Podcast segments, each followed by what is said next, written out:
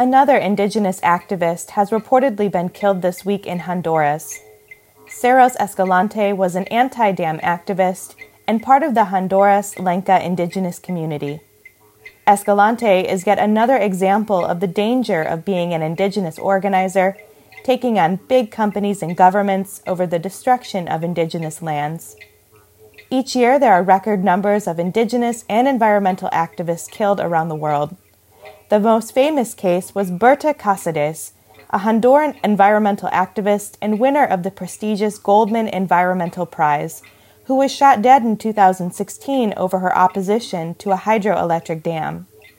According to the rights group Global Witness, Honduras is one of the most dangerous countries in the world for environmental activists, with at least 120 killed between 2010 and 2017. While these reports highlight the routine murder of activists who oppose extractive industries driving the climate crisis and the destruction of nature, it is not enough unless those responsible are brought to justice. For the Earth Minute and the Sojourner Truth Show, this is Teresa Church from Global Justice Ecology Project.